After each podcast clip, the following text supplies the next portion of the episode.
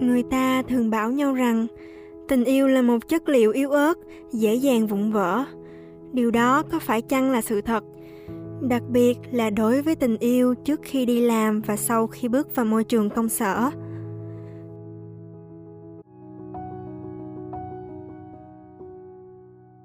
Chào mừng bạn đến với Tommy Podcast, series đầu tiên dành cho những bạn đang là sinh viên và sắp trở thành sinh viên, nơi chia sẻ những câu chuyện thực cùng với những bài học và trải nghiệm mới lạ. Và podcast ngày hôm nay là dành riêng cho các bạn.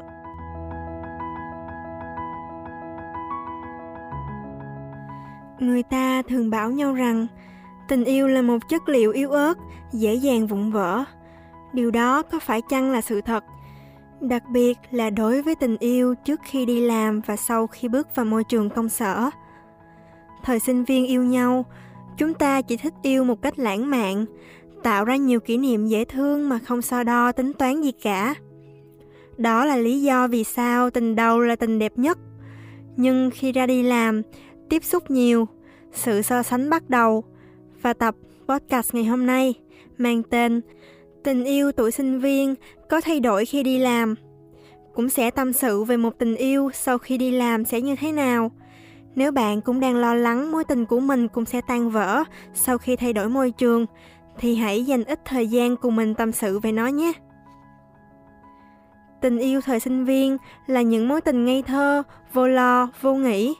Chỉ muốn ở bên cạnh nhau mãi, xa nhau một tí là lại vấn vương nhau nhiều hơn chúng ta dành nhiều thời gian ở bên nhau, trò chuyện với nhau, kể với nhau những câu chuyện đời thường, nhắn tin liên tục mà chẳng bao giờ thấy chán. Có phải bạn cũng đã từng buồn rầu, nghĩ linh tinh rằng, chắc cậu ấy hết thích mình rồi, chỉ vì người ta rep tin nhắn chậm hơn một tí xíu thôi phải không? Để mãi sau này, khi đã trưởng thành hơn, nghĩ lại những giây phút ấy lại mỉm cười nghĩ rằng mình cũng quá ngốc nghếch rồi. Chúng ta thường xuyên lui tới những địa điểm hẹn hò quen thuộc là những hàng quán quanh trường. Quan trọng là được cùng nhau thì ở đâu cũng được. Trà chanh ven đường hay ăn mì ở cửa hàng tiện lợi cũng trở thành những địa điểm hẹn hò lãng mạn không thể nào quên. Chúng ta không bị vật chất, đồng tiền chi phối tình cảm, cùng nhau nấu những bữa cơm đơn giản ở trọ, mua những món quà nho nhỏ cho nhau vào những ngày kỷ niệm, chăm nhau từng cái áo, đôi giày, những năm tháng còn ngồi trên ghế nhà trường, việc quan trọng nhất là học tập, đi làm thêm cũng chỉ kiếm đủ số tiền hỗ trợ thêm cho việc học và sinh hoạt của bản thân. Cùng là sinh viên, các bạn thấu hiểu và cảm thông cho hoàn cảnh của nhau, yêu thương ở tấm lòng, cùng nhau hướng về một tương lai ổn định và tốt đẹp hơn.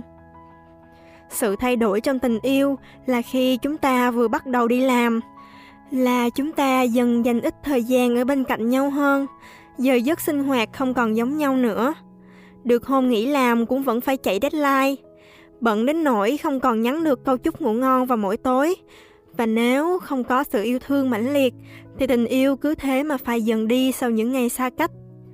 Đến một lúc nào đó, mình chợt nhận ra, đã bao lâu rồi chưa có một cuộc hẹn, đã bao lâu rồi chưa ăn cùng nhau một bữa cơm đàng hoàng, hay đã bao lâu rồi mình chưa nhìn kỹ đối phương, liệu bạn ấy hiện tại trông ra sao? Vẫn để kiểu tóc cũ hay đã thay đổi từ lâu? Chợt nhận ra, mình đã dần quên đi mùi hương của người ấy. Liệu rằng ai đó vẫn còn yêu thương mình như những ngày trước nữa hay không? Chuyển đến một môi trường mới, tiếp xúc với nhiều người hơn. Người ta nói, nước xa không cứu được lửa gần. Dần dần nảy sinh những suy nghĩ khác, tình yêu cũng bị thay đổi. Ai mà biết được, ở môi trường mới đó, gặp được nhiều người mới, bạn lại hình thành những suy tư vụng dại, những tưởng tượng không đáng có với một người khác, rồi hình thành những sự so sánh chênh lệch với người yêu hiện tại của mình thì sao? Chưa kể, hàng trăm thứ phải tính toán cho tương lai. Cô ấy cần một người chồng như thế nào?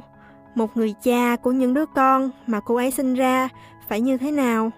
Những điều kiện đủ để dẫn đến đám cưới mà không bao giờ phải hối tiếc là như thế nào lúc đó không còn chỗ cho những kỷ niệm nữa rồi vậy vì đâu mà dẫn đến những sự thay đổi chóng mặt như thế so sánh với những người vừa tiếp xúc chưa bao lâu với người mình yêu nghĩ người mình yêu không thể cho mình một cuộc sống hạnh phúc trong tương lai.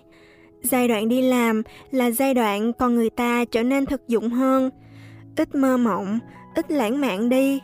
Lúc này, họ ít cần tình yêu mà cần một gia đình và tương lai vững chắc. Ai cũng được, miễn là thương họ và hội tụ đủ các điều kiện của họ. Đặc biệt, người càng xinh đẹp, càng ý thức được giá trị của mình thì khi đi làm càng dễ đứng ở ngã ba đường. Hình mẫu một người yêu chịu thương, chịu khó, cùng người yêu chia ngọt, sẻ bùi xây dựng gia đình, từ hai bàn tay trắng, giờ hiếm lắm. Con người ta bây giờ nói thẳng ra là ngại khổ. Cho nên chuyện đứng núi này trong núi nọ rất dễ xảy ra.